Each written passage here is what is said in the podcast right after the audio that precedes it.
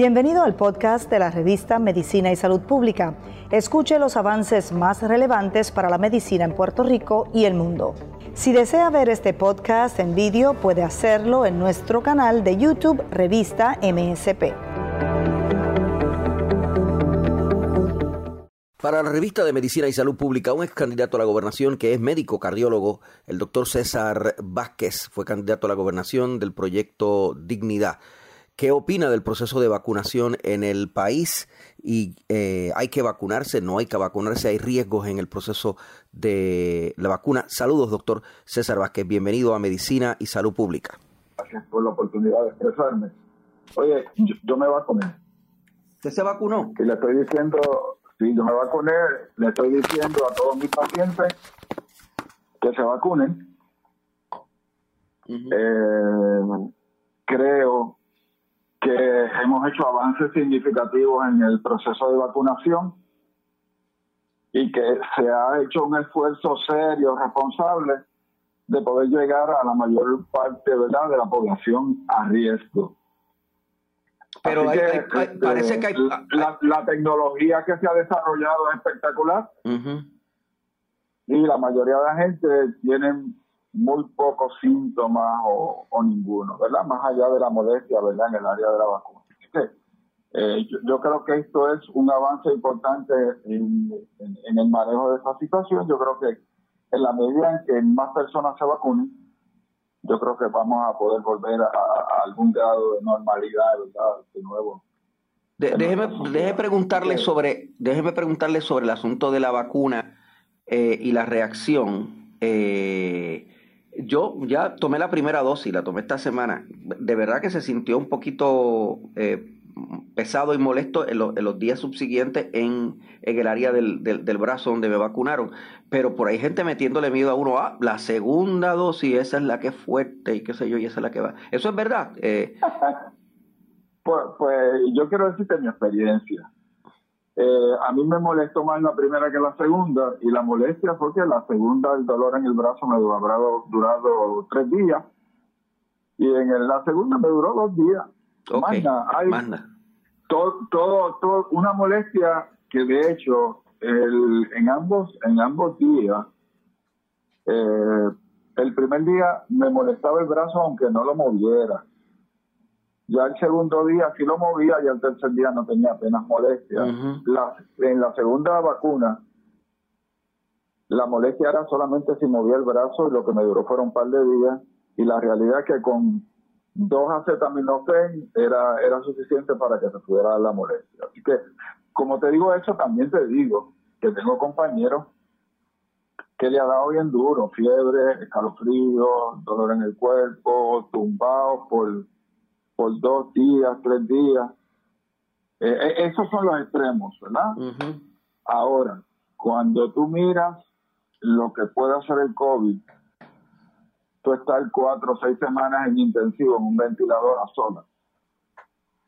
Si lo que te da son un par de días de molestia en el cuerpo y, ya, eh, la realidad es que es ganancia.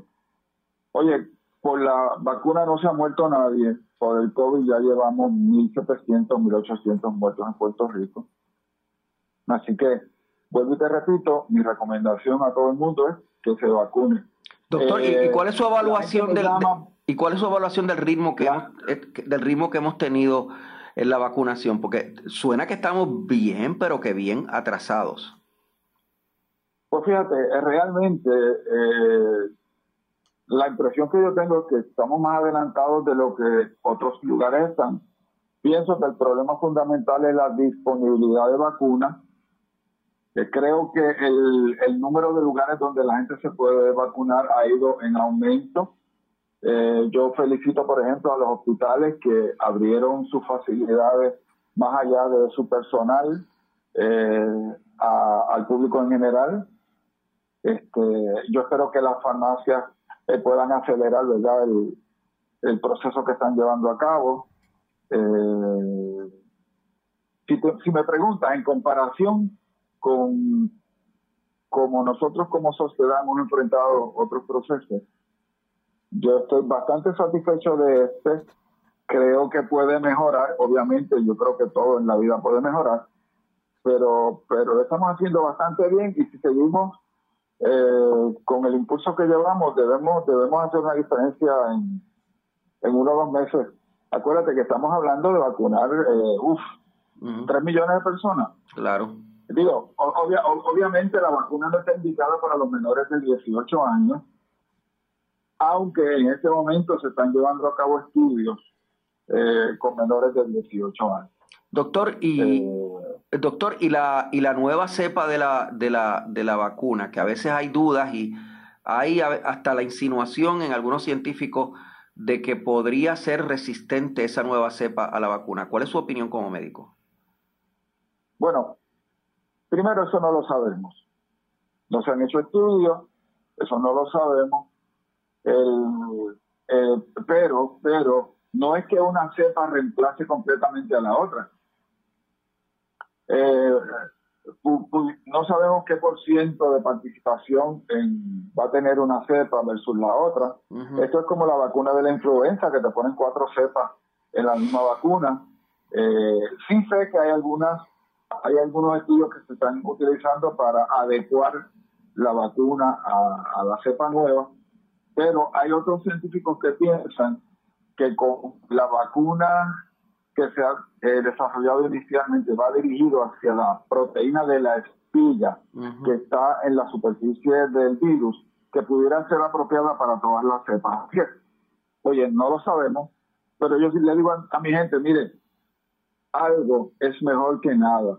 Cuando uno se vacuna contra la influenza, tú no te vacunas contra todas las cepas, te vacunas contra las cuatro cepas que se consideran van a ser mayor, van a tener mayor presencia en esa temporada. Así que en este momento, la cepa que está teniendo mayor presencia es, aquella eh, eh, para la cual la vacuna fue desarrollada. Y yo le digo a la gente, mire, vacúnese. Doctor, ¿usted cree que vamos a, vamos a estar con el ritmo de vacunación que tenemos, con la lentitud del Departamento de Educación, que no ha podido ni siquiera detener el proceso de pagarle 40, 50 millones de dólares al año a gente que no está trabajando? O sea, ese departamento administrativamente es un desastre. Eh, con, con, con, la lentitud de ese departamento para reactivarse, para poner las escuelas al día, para, para, tener el suplido de lo que van a necesitar los niños en momentos de pandemia, con la realidad de que no se ha reparado ninguna escuela en el sur, donde hubo eh, dos terremotos fuertes. Eh, con esa realidad, ¿usted cree que podremos aspirar de verdad, el gobernador va a poder cumplir con su propuesta de empezar parcialmente las clases presenciales en marzo o usted cree que eso no se va a poder hacer? Y le pregunto ahora como médico y como una persona que fue candidato a la gobernación. Sí, sí. A lo mejor en marzo del 2022. Del, 20, eh, del 2022. Eh, me está hablando en serio, no me está... Eh, te estoy cogiendo la máquina. Sí, no, pero ya, ya me di cuenta. mira, tú has descrito el, la tragedia nuestra de la agencia que mayor presupuesto tiene y que más inepta no puede ser.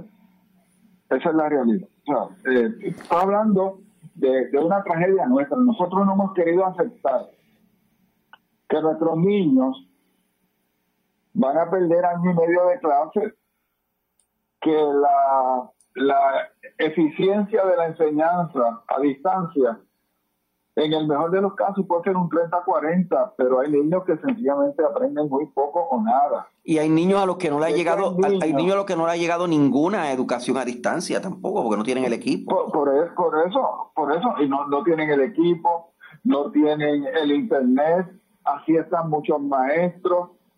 Aquí, tristemente, el departamento ha jugado a la política son las expresiones del doctor César Vázquez.